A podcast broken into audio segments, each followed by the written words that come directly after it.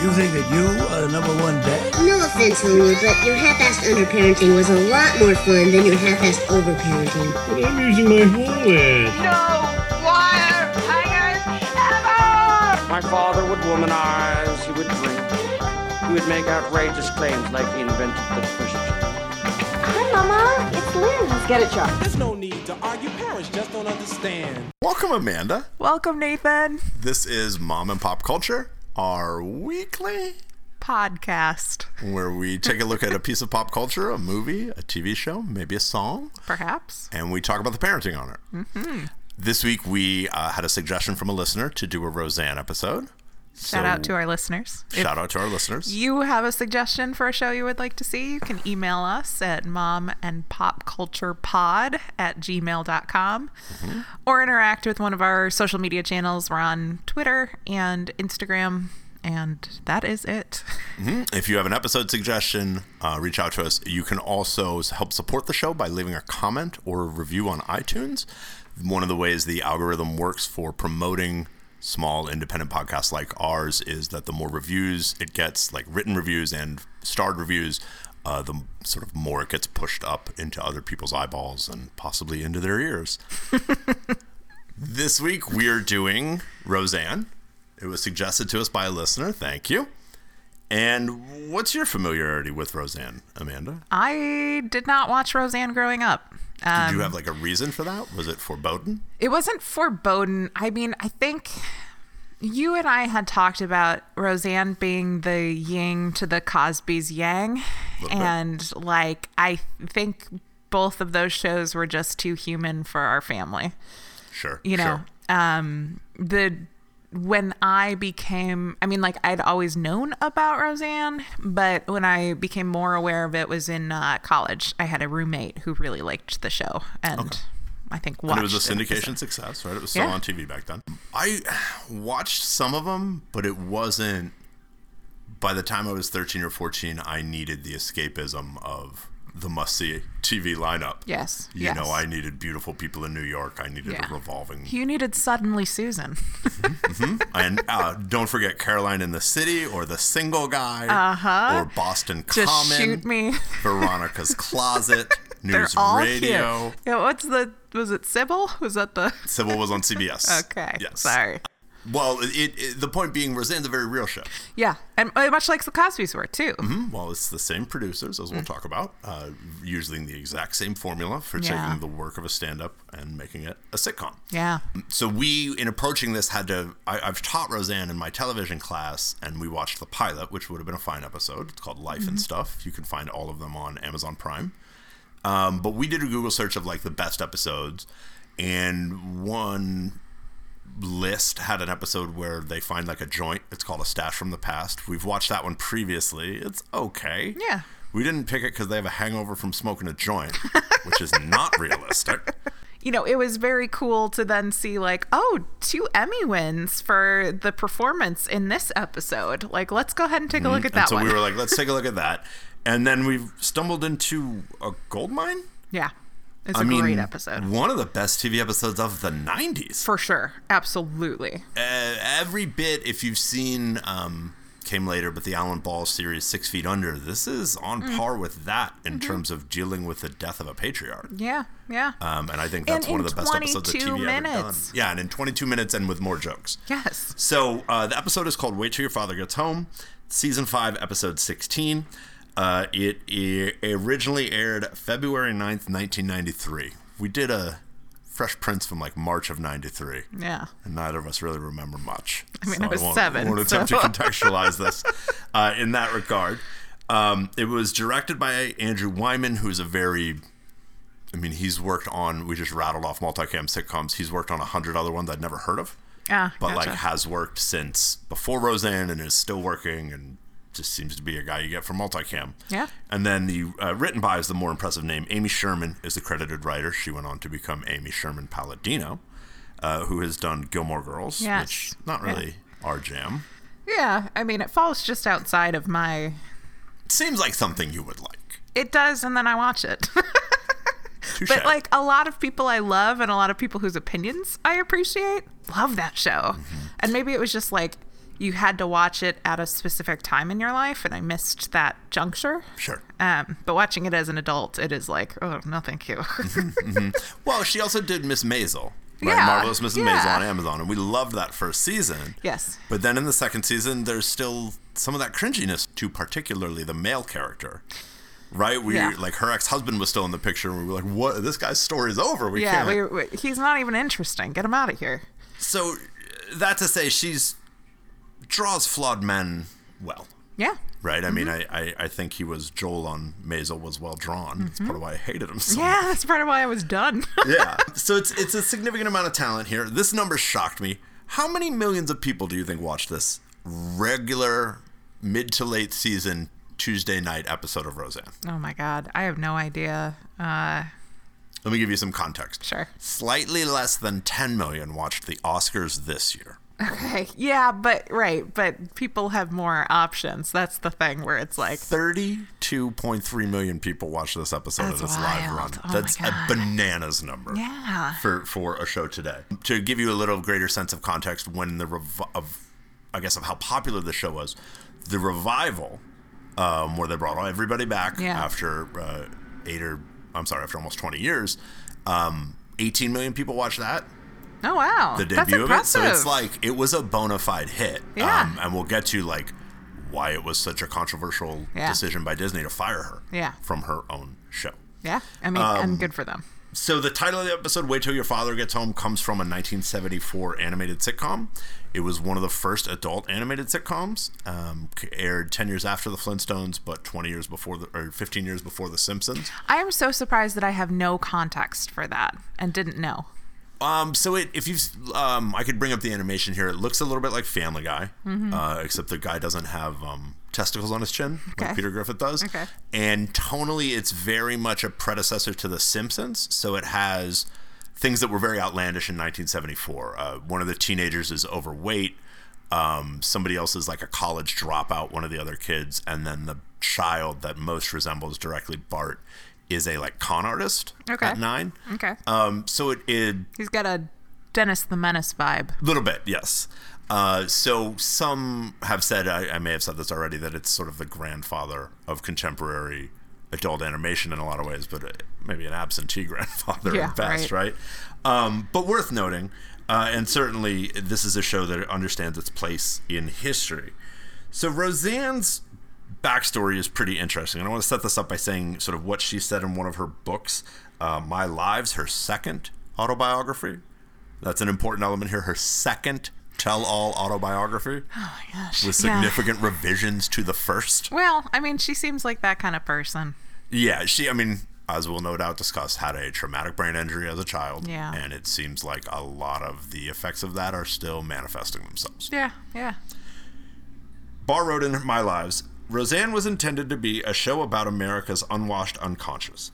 Every episode sprouts at least a seed of something banal turned on its ass, something so pointedly incorrect, filtered through a working class language that claims every male defined thing from family to economics to God as belonging rightfully and at last to the realm of women. It's very second wave feminism. I was going to ask you. So Roseanne emerges in 1980, 1981 as a feminist comic and writer in Yeah. Denver. Where does that put her, my gender studies major wife, in this sort of second wave. Second I mean, okay. I mean, the, firmly. Um, you know, like let's, you know, I'm woman, hear me roar. Mm-hmm. Context, like uh, anything that a man can do, I can do in heels and backwards. Um, Sure. You know, like where it's just, it's not talking about the strengths. Um, and weaknesses that both like femininity and masculinity and the balances that you need that comes way later. It's like that initial um, like backlash to anything that is male. it's an I would describe it as an overcorrection. Because Yeah. you've been oppressed for so long.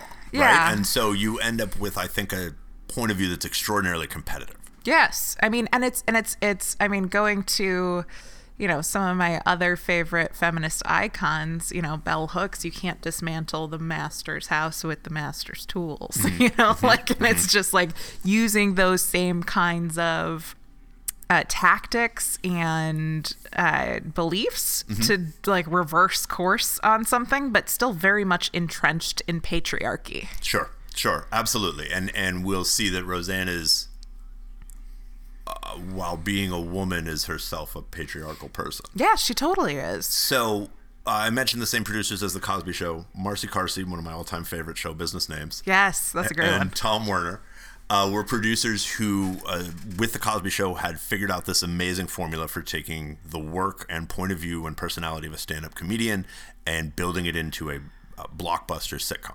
Gotcha. And so Roseanne had this persona of the domestic goddess um, Those were air quotes. That they shot thought would make money, right? And they they were right, and they understood how to craft it. And so, one primary distinction between Roseanne and Bill Cosby, despite I mean, I'm sorry, in addition to their race and gender, is experience. Bill Mm-hmm. Cosby was the first African American ever to have a TV show. Yeah. Roseanne had never been on TV before. Right. So when it came time to grant roles on the production staff of a show built around her, in which she was going to star, Roseanne lacked the clout to even get her created by credit. Which is wild, and I think a, a testament to her being a woman. You know, 100%. like Hundred percent. Um, she is very vocal that the person they put in charge, Matt Williams, would give the all the good lines to men, would feed her really stupid lines, which as a comedian she like recognized as terrible and Yeah. often refused to say. well, she has good instincts. Oh, absolutely, absolutely. She's a funny person. This is a funny, funny show. Mm-hmm. So she has, though, in her contract, a clause. And the clause says, well, all right, I'm not created by, I'm not executive producer, what they call the showrunner. Uh, but if the show gets to be number one, I get to be the showrunner, right? And so as the show climbs up in the ratings, she starts keeping a list on her dressing room door of everyone who's going to be fired when the show gets to number one and she's in charge. And lo and behold, the show gets to number one, stays there for like three seasons. Yeah. And she starts ruling with an iron fist. I'm sure she cleaned Major House. She too. cleaned house. She starts uh, bringing in Tom Arnold, who's her husband and who's also becomes a creative force on the show Which is to help. also so They're just snort and blow. Remember and Tom Arnold got that uh, Roseanne tattoo on his chest? Did he? Yeah. I'm not familiar with Tom Arnold's body. I mean, that was like a, a thing that was lampooned on SNL, which is Mm-hmm, what I knew it from. Um, but he got like a tattoo of Roseanne's face, like on his chest. That sounds like something Tom Arnold would do. That's- I would- there's no Tom Arnold story I wouldn't believe. it. That's probably true. Yeah. So the show runs. It's a smash. It is one of many, many, many 90s sitcoms built around a stand-up comedian. Um, feels different, even though than than all of those. Right? It's different than Raymond, different than Seinfeld, different than just about any other one, uh, except maybe Grace Under Fire, the all-time best Mm-hmm. That named was- sitcom. Yeah. And a good show. I don't. I mean, I I don't remember it well enough to comment on that, but I, I had to watch it for a gender studies. Did course. you? Yeah. Okay. So the show has a very strange final season. Yeah. In its original run, they like win the lottery. Then it's sort of she was writing Roseanne, and it's all a dream. And Dan dies, and Somebody of- looks in a snow globe.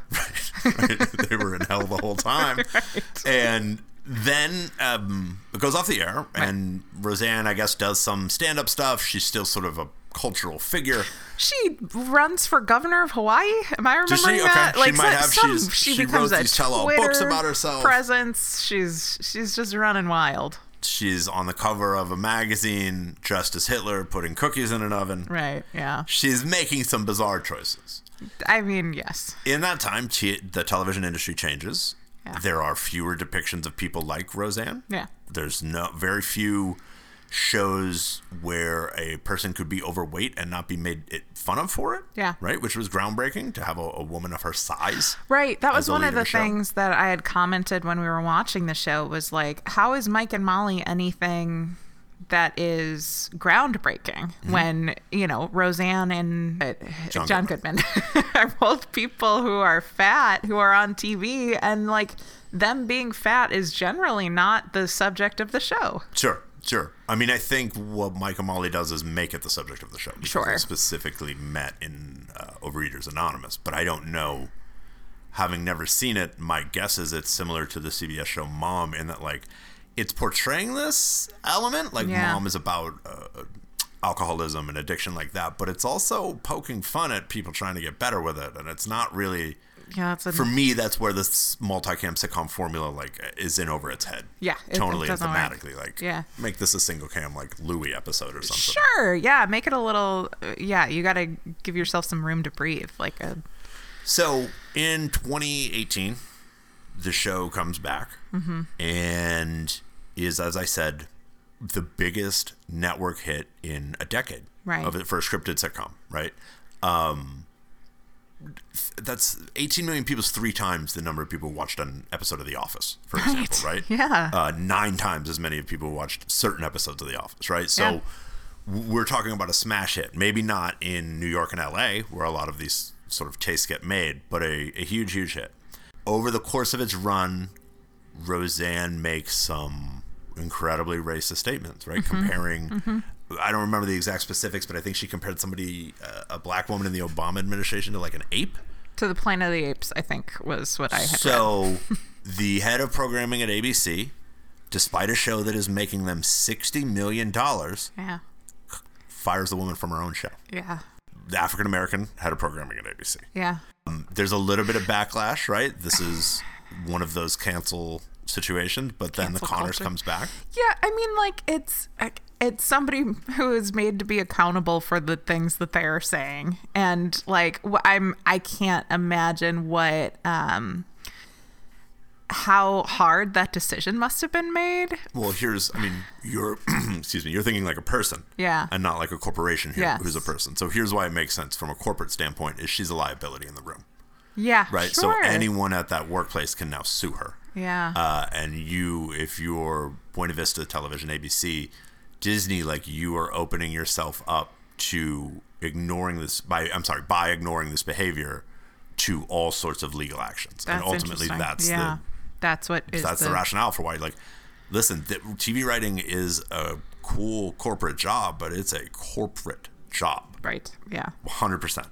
Um, so you can't you can't behave that way. Right. Um, the show then went on without her, which is astonishing. Did pretty well. I think it's still on. I think it's still on too. Um, I've enjoyed the one or two episodes I've seen. I watched the episode where they killed her character off. Uh, she had an opioid overdose. Yeah, which again, like, feels very in tune with the Roseanne universe Mm-hmm. for that to be a struggle of hers. Hundred percent, hundred percent. So in her books, I mentioned she had two tell-all. The first is "My Life as a Woman." She described growing up in Utah, a Jew among Mormons, and she wrote about her struggles with mental illness, her escape into hippie lifestyle in California, uh, and her fight to find a foothold in the male-dominated uh, world of show business. Five, five years later, she's back. Uh, she married comedian Tom Arnold, and she has a new book called My Lives, in which uh, she swore that even the raw truths of her first book were uh, whitewashing, Yeah. and that it was actually so much worse. Yeah. She describes a childhood of physical and sexual abuse by her father, Yeah. uh, her first marriage damaged by her husband's alcoholism and emotional cruelty. Yeah. So nearly everything she wrote about them gets in the uh, about her life in the first one gets rewritten in the second. Yeah. Right. Uh, I mean, it's also important to note that like in that time she becomes a household name. Well, and that's how trauma works. You know, like it's like you, you're peeling back layers of something where like you think you find it, and then you're like, oh shit, there's so much Mm-hmm. more. Well, and I can't imagine the mind fuck of self examination that has to go on when you are finally succeeding financially the way you want in a show that is a deconstruction of your own persona and yeah. life. And like, wh- how, are you supposed to emerge from that normal? yeah, you can't. You really can't. We're sane. right? So the plot of the episode mirrors a lot of what we've been talking about. Yeah. The episode um, begins with Roseanne and Jackie's estranged father dying, and plays out from there. And it involves sort of bringing in and bringing together uh, his ex-wife and his mistress, who I think have never met. Um, it involves making funeral arrangements with the obstacle of being grief-stricken, um, and it comes to a, a moment of catharsis of Roseanne uh, writing a letter to her dad, Reading it is- to him in a cat in his casket. and yeah. leaving it in his, his casket, right? And it's it's incredibly powerful. If you've seen the um, the BoJack Horseman episode, that's an entire eulogy to his mother. It's Oh, certainly yeah. you can see the seeds of that in this Mm-hmm. for sure. So it's it's an extraordinary uh, episode of television. I think we were both sort of a little bit gobsmacked by it. Yeah, I was definitely surprised. Yeah, it's and it moves. Um, so, all right, we're gonna go through our categories here: the mamas and the papas. The first mama being uh, Roseanne.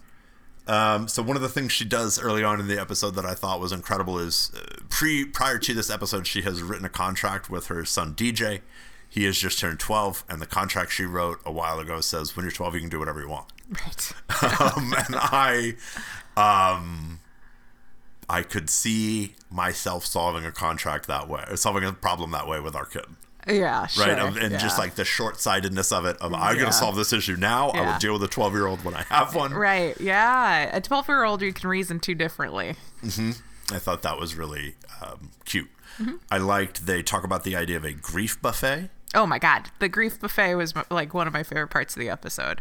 And um, very familiar as somebody um, who lost all of her grandparents and some aunts and uncles and along the way. Um, the amount of food you get Mm-hmm. is ridiculous. Sheep pan lasagna after sheep pan lasagna. Casseroles, casseroles, Mm-hmm. casseroles, and like it's it's it's just a weird time, and you know, Darlene says, "I think I ate the whole grief buffet," and then you know, Roseanne's like, "Oh no, there's some chocolate cake." Yeah, no, they're like lamenting, like, why do people think food should feel better? Chocolate cake, Like, which is is true. It's this dumb, simplistic human thing that, right? Like, it's biology. Yeah. I need comfort.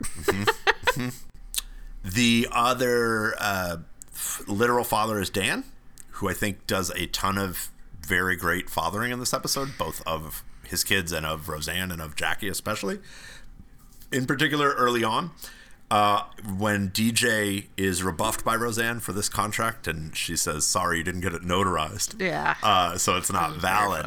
yeah. He goes, um, the son goes, uh, Dad, mom lied to me. And Dan goes, Well, you're lucky, DJ. There are kids in China whose mothers don't have lies to give them. yes. Did you ever get that? Uh, about other kids not being About as kids in fortunate. China? Yeah, or other. Um, yeah, I mean, you know, it's it's the the double edged sword of look at you know your parents being like, look at what that family's doing over there, but then if you bring that up, it's don't compare yourself to other people. right, right, right. I remember very distinctly. I was five or six, and I didn't want to finish my oatmeal. And my dad's like, "There are kids in China who don't have uh, any food," and I was like, "Mail it to them." Yeah, right. I don't. I don't want it. Yeah, and like what a terrible setup for for being able to regulate your own body. right i'm like uh, there's other people who are misfortunate so i have to suffer too Yeah, that doesn't make a ton of I sense I mean, that's a very Christian ideal.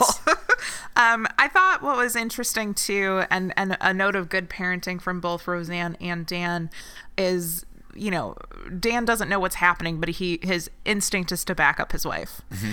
and like that is precious, and like you know he's kind to his kid, but he's he's also like, no, I'm sure your mom has a good reason for whatever she's saying. Mm-hmm. for whatever she's doing and then he he i think did a really good job of backing her up too when um the call comes dan takes it. Yeah. and he asks dj to leave the room before he tells roseanne because i think he knows her reaction's probably not going to be appropriate for a child Well, right. And you need that space to be yourself rather than a mom in that moment. Mm-hmm. and the backdrop here is they haven't spoken in years Right. roseanne and her father Yes. and so They are for me, that rang really true because I haven't spoken to or seen my dad since our wedding, which was almost five years ago at this point. Yeah. There's no involvement in our kids' lives.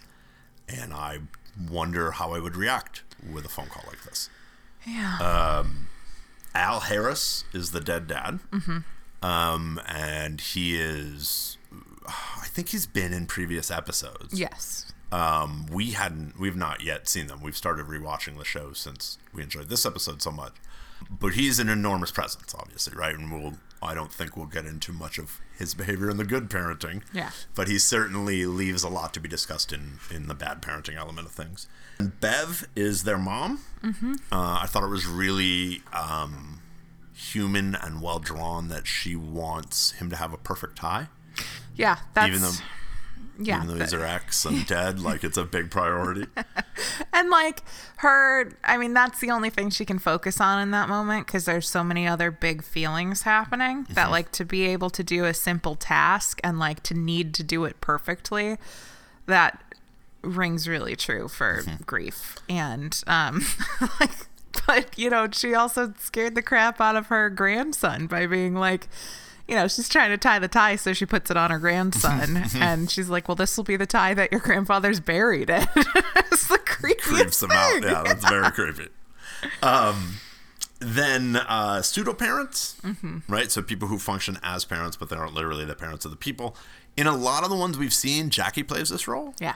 Like she's always there. She's helping to take care of the kids. There's one where she takes them off for a weekend so Dan and uh, Roseanne can have a honeymoon. Yeah. Um, which is really sweet. I mean, it really, well, this easily could become a Laurie Metcalf appreciation podcast. It's true. Uh, if you haven't listened to our Ladybird episode, do check it out.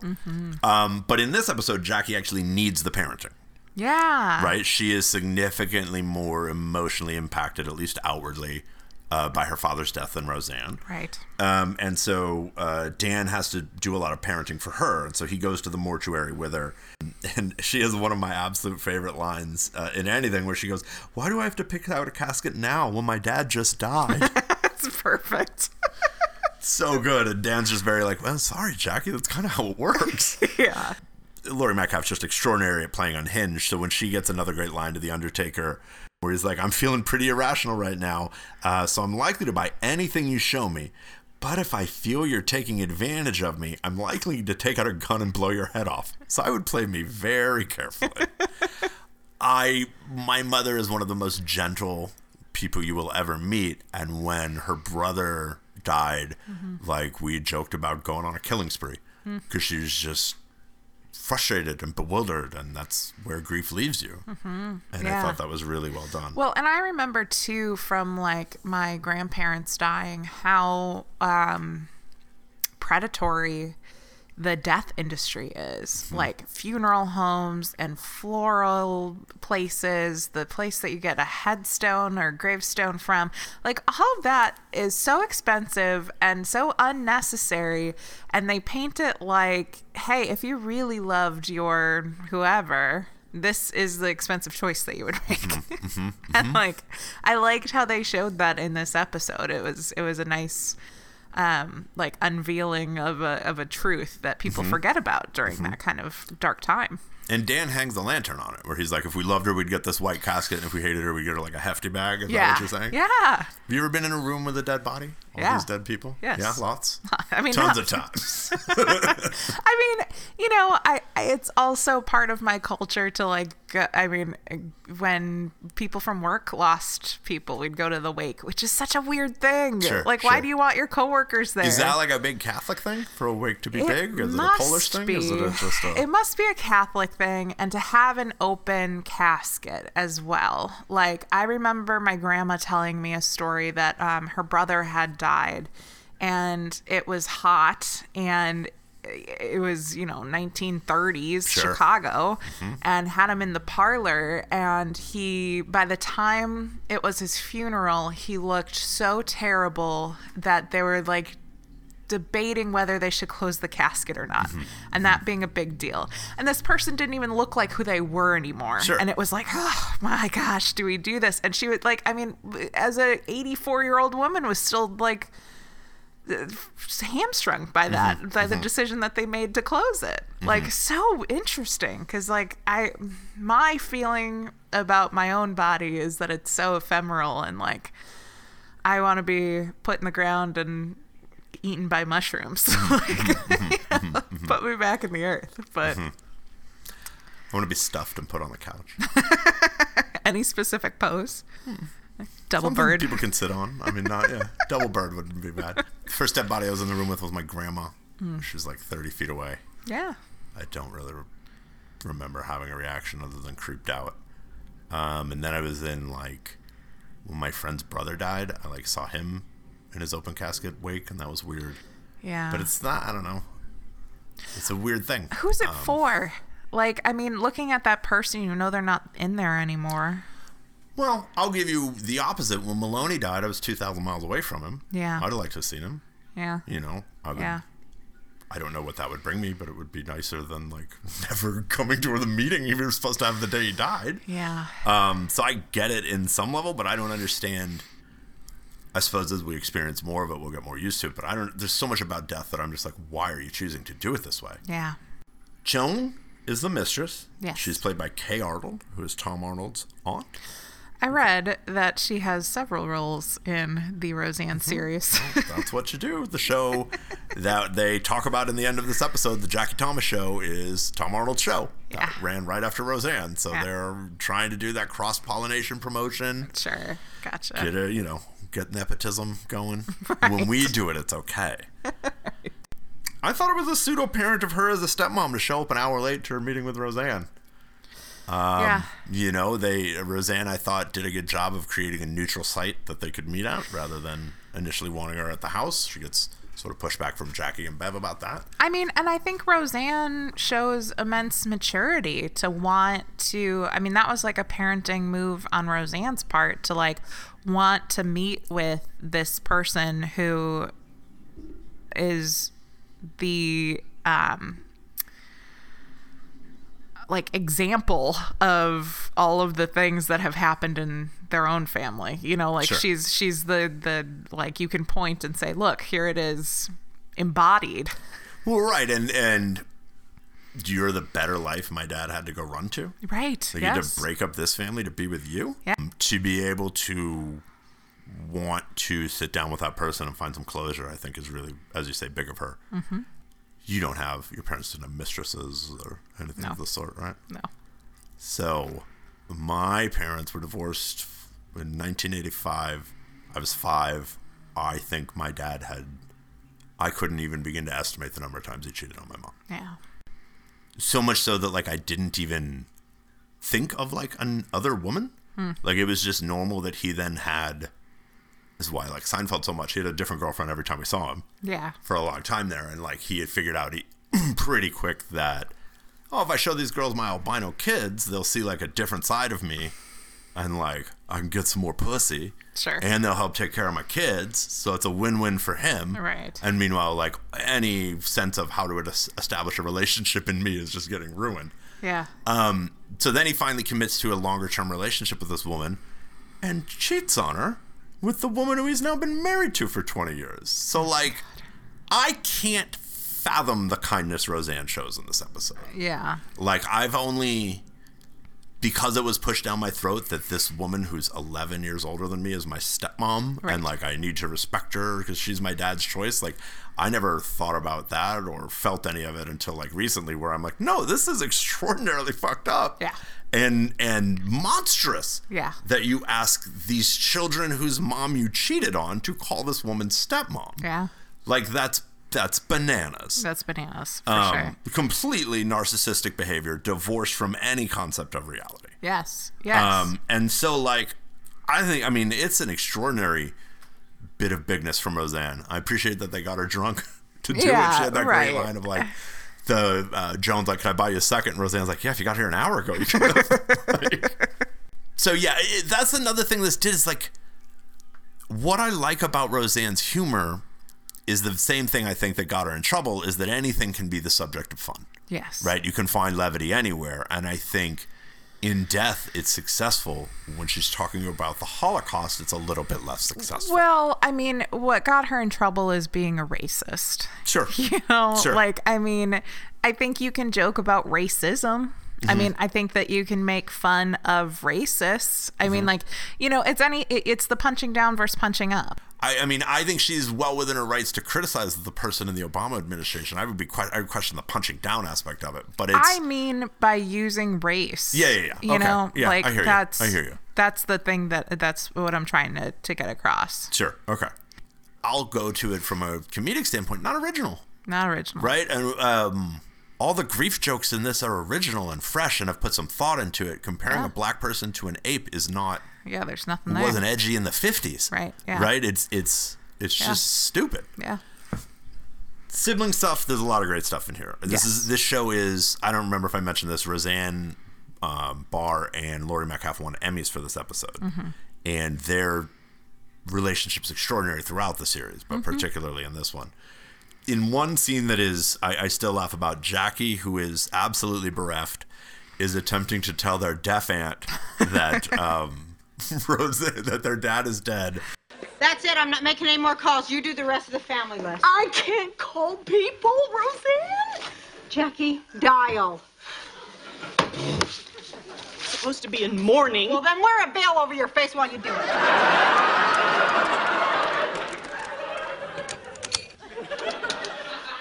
Can't.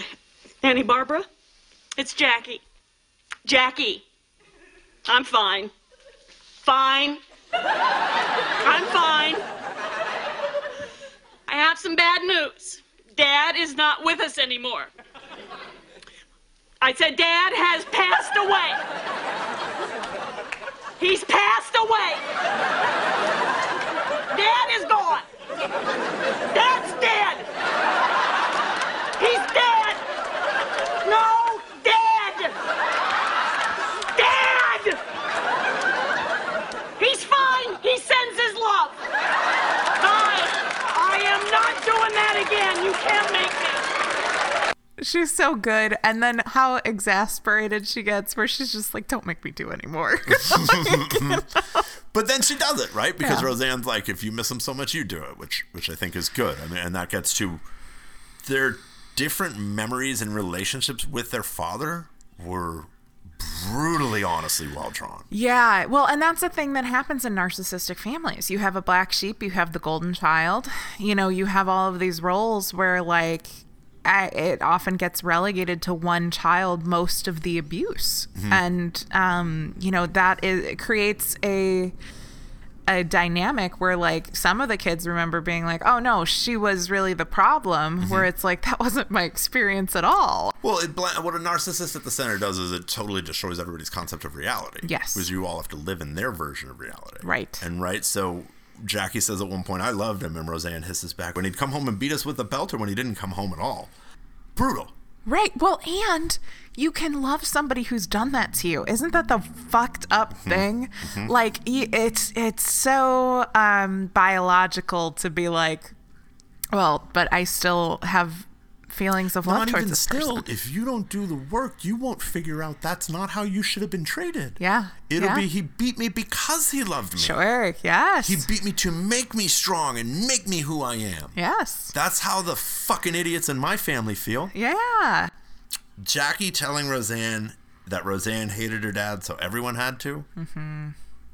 That's, That's good, too. That's good too. it's also like Jackie following a narcissist and not being herself. Yes. Which is a big problem for Jackie, right? Obviously Yes. because of their familial relationship, but like I wonder about that sometimes with my family because I'm the oldest that I'm outspoken about Mm-hmm. my feelings about my dad and I'm coming into greater understanding of like oh these feelings are valid and not going anywhere Mm-hmm. so like i've tried to take my pocket full of fuck yous and walk away into my own life and Mm-hmm. like maybe when they get down to screw yous and um, you know some other lesser insult i'll come back into the fold but like sure. Yeah. I've tried to take my shit out out of the picture, and I wonder sometimes.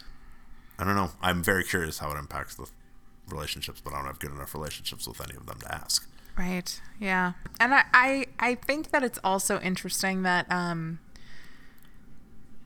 I with such small amount of dialogue and scene, you get such a history of their lives. Like that is just extraordinary writing. Yeah, the details are incredible, um, and the emotional awareness is also incredible. Where Jackie says to Roseanne later, uh, "You didn't care. That made it easy to handle," and like, yeah, it did. It certainly was easier when I didn't that care than it is now. Yeah, I had to shut that part of myself off, Mm-hmm. like to protect myself. You know, like that's that's an you know all the coping mechanisms that you develop, and I mean that I'm I'm gonna jump ahead a little bit, but that's the piece that Roseanne appreciates about her father, the coping mechanism of humor.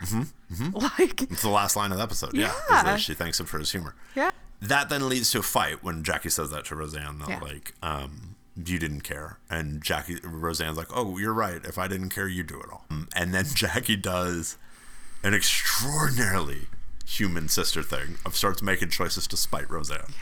She's like, "Get the white coffin. That'll piss her off," and like things like that. Which just you you become a child again in these situations, and it's oh man. I mean, again not to just be on this episode's D, but what a, what a great job. being hurt and your reaction being like, well, now I'm gonna spite somebody. Like that's just. I That's love right. that. That's good. Uh, you have anything else for siblings? Um, no, we don't get a lot of the the uh, The kids. Conner kids. Yeah, We get a little bit of them. We'll talk about them here in Damn Wiener Kids, but they don't have Interaction with interaction other. siblings. Really, they're Yeah. just sort of interacting with their parents and trying to sort of, as kids do, understand. Well, what does this mean? right. And how is this impacting my parents? Mm-hmm. And like, what is this weird stuff that's going on? Mm-hmm. Like, that's that's yes, all of that is very interesting. So before the call comes and the episode takes the the tonal shift it does, you have that scene with DJ Mm-hmm. where he's like trying to. Uh, got that contract that his mom signed. I thought that was pretty wiener kitty. Yeah, well, Um, and you know, I, she, Roseanne says a thing to him like that girls mature faster, Mm-hmm. like which I completely disagree with. Oh, okay. Let's have Um, this conversation.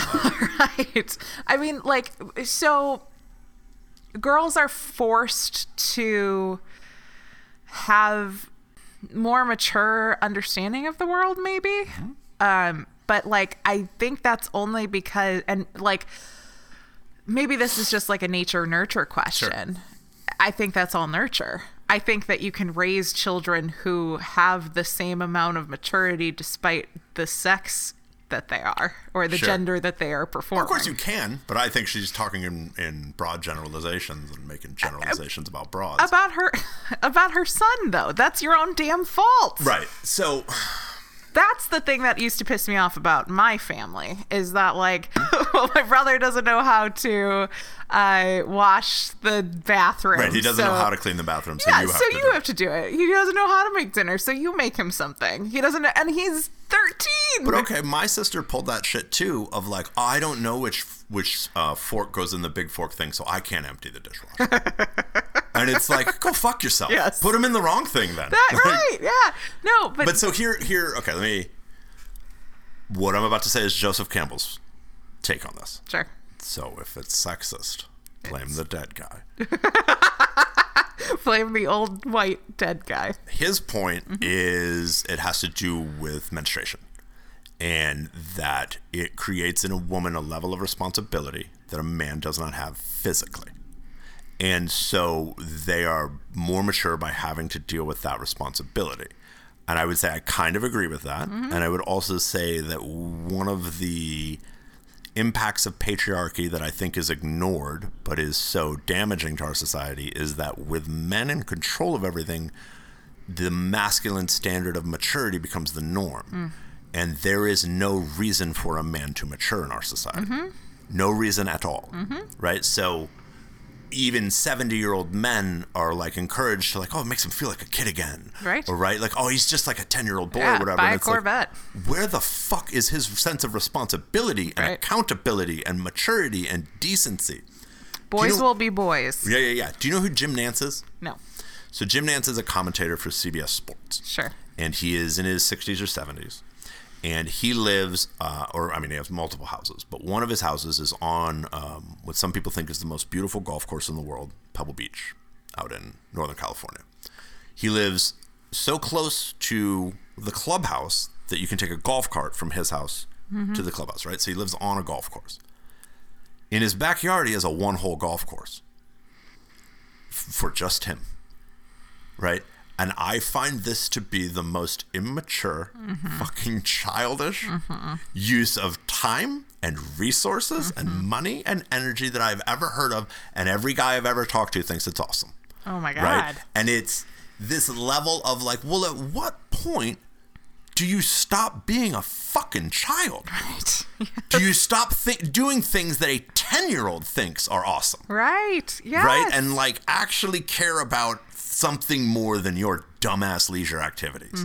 And so I definitely think that men do not grow up. And I mean, I was also raised by a single mom. So uh, I think women grow up much faster, in my experience, anyway. the thing that I get frustrated with is the double standard and um, the uh, lack of responsibility that a parent takes for their own child's, like supporting their child into adulthood around that time. Um, I- but also, I guess. I mean, I think it's a cop out for her to say like girls mature faster, and well, it's in I think response to him saying you let Darlene do, or well, you let so- Becky do this right, when she was Right, and and that's the response that I dislike is saying, "Well, girls mature faster," rather than "You're a different person." Mm-hmm. Right, or Becky had demonstrated X, Y, and Z, which is how she earned this responsibility. Like, right, we have which a is what it different should be, relation- right? Is oh, you've uh, kid one did very well with these things. Kid two, you have not. So no, there's not equality between you. Right, there never will be. That's not the point. The point is to raise functioning people. Who understand and are okay with the fact that life isn't fucking fair. yeah, I know that's the worst part. I love that Darlene was upset that she doesn't feel bad enough Yes. about um, her grandpa dying. Like I thought that was pretty. When you're a kid, you don't know what to feel. I mean, when Yeah. you're adult, an adult, you don't know what to feel. You don't know what to feel. I know. That's I um yeah, that's that's a very real raw thing too. I remember being at uh, my uncle's funeral and uh, being a child and like joking around in like whatever back room there was with like a plate of cookies and whatever and like my parents or like an aunt walking in and like everybody was quiet Sure. and it was like that you know you thought you had to but like that's not you can't just you have to feel all of the feelings and mm-hmm. like e, especially as children my god you can go from laughing about something to being sad about something very quickly and like, you get to see a lot of people you don't normally see. yeah You know, you. I mean, we got to go on a full blown vacation when Mike died. yeah yeah Like, it was we got lovely To go stay at a nice hotel in California for a couple of nights. Like, I, it's a weird thing. I mean, there's got to be room, as you say, for like joy amidst the grief, or what the fuck are we doing here? right i know The bad parenting I saw in this was mostly off screen. Mm-hmm. Right? It's mostly the huge wounds that Al has left Roseanne and Jackie. yes Um, and in particular, it gets expressed beautifully when you have in that scene where Roseanne sits down with the mistress, and the mistress is like, you know, your dad always talked about how he spoiled you all, and she's like, if by spoiled you mean wrecked, yeah. And he talks about how he he thought he gave them too much and all of that, and and there's sort of a couple ways to look at this, and I think the truth is probably somewhere in the middle of either he doesn't realize mm-hmm. that he's been such a piece of shit, mm-hmm. or he's completely whitewashing the past, mm. right? And I think either or both can be true. Well, and I mean, from his perspective, maybe he did feel like he spoiled the kids, but probably it was in response to some shitty behavior he did. If I know the abuser cycle, you know, Mm-hmm. sure, sure, sure. He spoiled them after he beat them with the belt, right? was- Yes. To try to make up, make yes, it up to them. Yes. Yeah. And so he probably did think that he spoiled them. You know, like they every everybody can have some version of reality that feels right because it tugs at some truth that's that's the actual reality. Mm-hmm. But yeah, I like that was really wild. but that's how my dad is. He, in his mind, was supportive and did everything he could for us. Yeah. And like, no, you you started a business, not a family. You Yeah. ran away from two families. Yeah. Like, what are you talking about? He'll he he coached my basketball team one year and takes credit for it. Like he did it consistently and and every year, and never mind all the games he didn't attend Sure. right? It's just give me credit for the things I did and ignore everything else. It's like I have a one of the ways I grade students. If I don't manually enter a zero for the assignment they didn't do, it doesn't get factored into their average. Yeah. That's like how he wants to run his whole life. Yeah, and my parents feel the same way. I mean, trying to talk to my mom about my experience of my childhood oh my god, yeah, is not. it's wild how different they are. yeah. And I think some of that, as you point out, it's inevitable, mm-hmm. right? I mean, you and I, uh, the dog sitting over there on her bed could do something, and you and I will react to it and interpret it completely different ways. Mm-hmm. And probably, if asked about it tomorrow, would tell different versions of the exact same thing happening. Mm-hmm. And like, we don't have massive dysfunction, and like haven't spoken in years, you know. Like, so we have a reasonably functioning relationship. So I think it's it's inevitable, and one of the things that's most unfair about being both a parent and a child is like the weight of that relationship. Like it's unfair how much um, our kid needs us, right?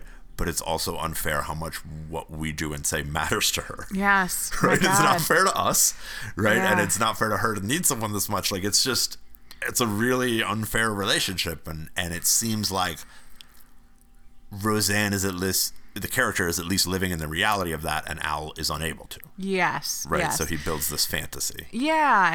I mean, like talking about trauma, like un- unraveling it, and she's trying to talk to the mitri- mistress, and she's trying to do, you know, she's trying to get to uncover more so she can understand herself better. And her dad. One of the things she says is like that she resents how much he hid from her. And how Mm-hmm. Much she didn't know who he was. Yes. And that's one of the, the biggest traumas is not having that attachment. Like neglect is has way worse outcomes than any sort of actual abuse. Mm-hmm. Neglect is the worst.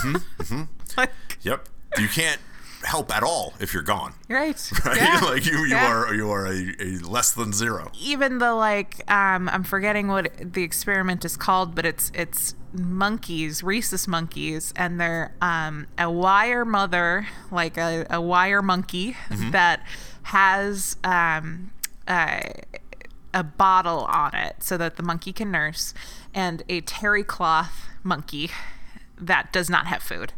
And the results of that study is that the baby monkeys would rather starve to death in the arms of something that was warm and supportive. Mm-hmm. Like mm-hmm. that, it's just you need that connection mm-hmm. more than you need food. Jeez.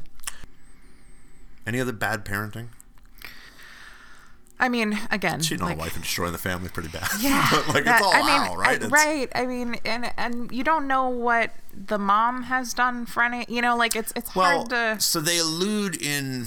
I read a little bit about it in episodes we haven't seen yet. They talk about her struggles with mental health, Sure. right? So, like, I'm sure dad had reasons for stepping out. Sure, You know, he yeah. had em- emotional needs that weren't being met too. I'm sure, but yeah, you know, it's just a mess. Mm-hmm. Um, and I think they did a really good job of drawing it well and adding some levity to it. Again, yeah, in 22 minutes, that's incredible. good parenting when we talked about it, but when Dan gets the call, he sends DJ out. I thought that mm-hmm. was really respectful. Mm-hmm. And Roseanne knowing, I mean, I've criticized Roseanne about using the like, oh, girls mature faster than boys, mm-hmm. but she knows her child's limits, and she's not putting him in danger by letting him be by himself. When Bev tells off Joan, the mistress, she says, I've waited a long time for this moment, and you will not rob me of it.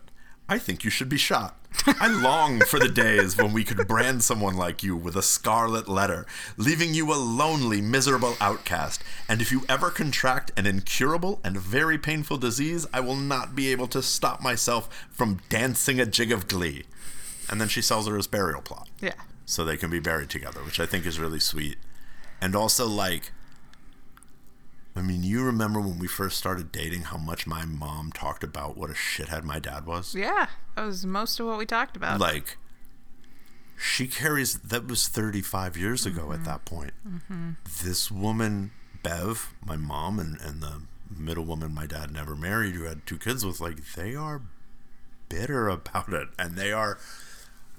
Bitter is maybe a pejorative word. They are carrying this anger still, Yes. rightfully, and like are not the same person. Right. Yeah, you can't be. You're impacted by everything that happens to you. And when it's something as atrocious and heinous as the physical abuse like your mom has suffered or, you know, other, you know, that somebody Roseanne was suffering in this. Yes, mm-hmm. you you can you, you it's amazing that you're alive and functioning, you know, And like and can find joy, can be so- funny. our wedding wasn't a necessarily typical wedding, but we got up in front of everyone we know and love and promised to love, honor, and obey each other for the rest of our lives. Yeah. And like, how do you break that promise?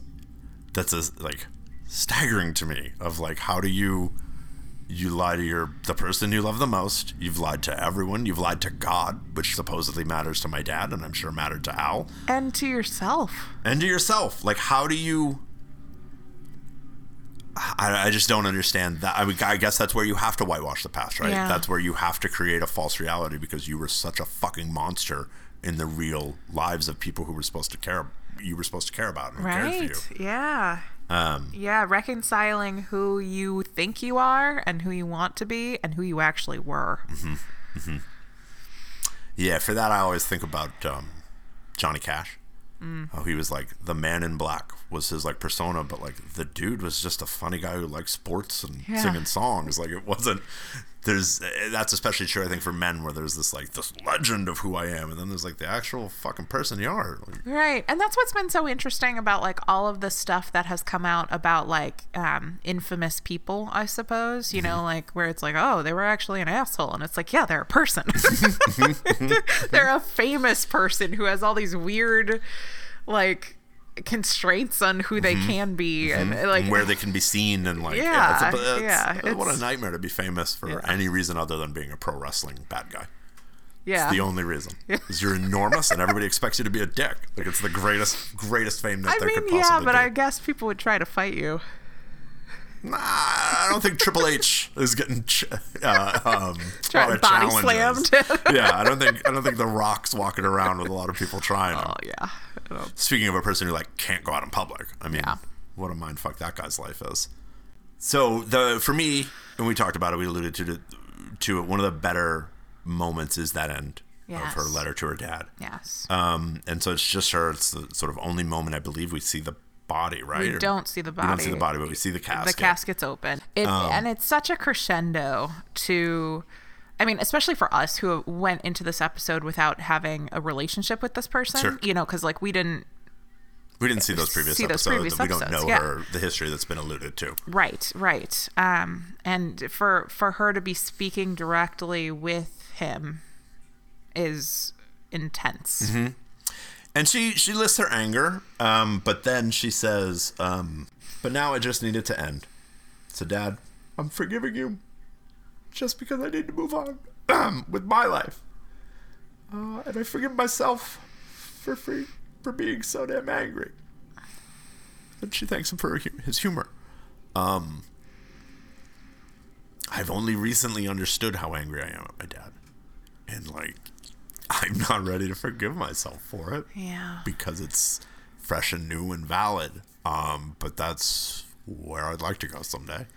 Well, and and um, protective, Hmm? protective. Yeah, and I think the the notion that you don't forgive someone for them, No. you do it for yourself, Yeah. is the piece to take away, and also that like forgiveness is a load of horseshit. You accept it, and, and that's that. Like forgiveness, well, maybe we'll get there, but like forgiveness it forgiveness is about um i mean you can it doesn't mean that it's all wiped clean right, it's not it's not an erasure. right yeah it's it's um being able to be connected to yourself and still interact with that person you know I don't think you need to interact with them. I think it's it's about finding peace in yourself with what happened. And if you decide there's a relationship here worth maintaining, so be it. But it's not about, as I said, it's not about the other person. Right, It's about uh, you and your own reconciliation of the feelings you have. that's that's right on i think and um yeah your ability to interact with those um memories that you have and like those pieces of yourself that are about that person And I mean, maybe it looks like starting to shape a different story. Not Mm. quite whitewashing, but like adding the context and complexities of a person Mhm, mhm. into your understanding of reality. Yeah. But that also doesn't mean you have to see them. Yes. You know? yeah, yeah, yeah, yeah, absolutely All right. So we're bullish on Roseanne, right? yeah I, I liked it um you know this, is, this was a very good way to get back into the show oh, for sure. For sure, for sure. And a, a still a breath of fresh air. yeah Still feels like, oh, TV's not going here very much. Yes, You know? yes, that was really incredible too. Like I, I think TV's even shied away more from it now than for whatever reason this specific episode. Yeah, I think what you saw is like after Roseanne, you saw more stuff like Six Feet Under, where it's like we're dramatic, but we'll also be funny. Sure. Rather than comedies that do the drama thing. Yeah. And then you got like, your Louie and your Atlantas and your Master of Nuns, where it became a little bit more vogue to sort of do both. Yeah, but that that also feels and again this is just like the state of um, entertainment. Those are all so niche where like Mhm. this is like for somebody who's coming home from work and turning on the TV. Sure, You know what I mean? Sure. 18 million people combined didn't watch Louie and Right. Atlanta and um, whatever the Master third of one None. Master Yeah. of None. Yeah. So, all right, great. That was the and goodbye. and see. Uh, thank you very much. We hope you'll join us next week. Uh, email us, like us on iTunes, leave us a review.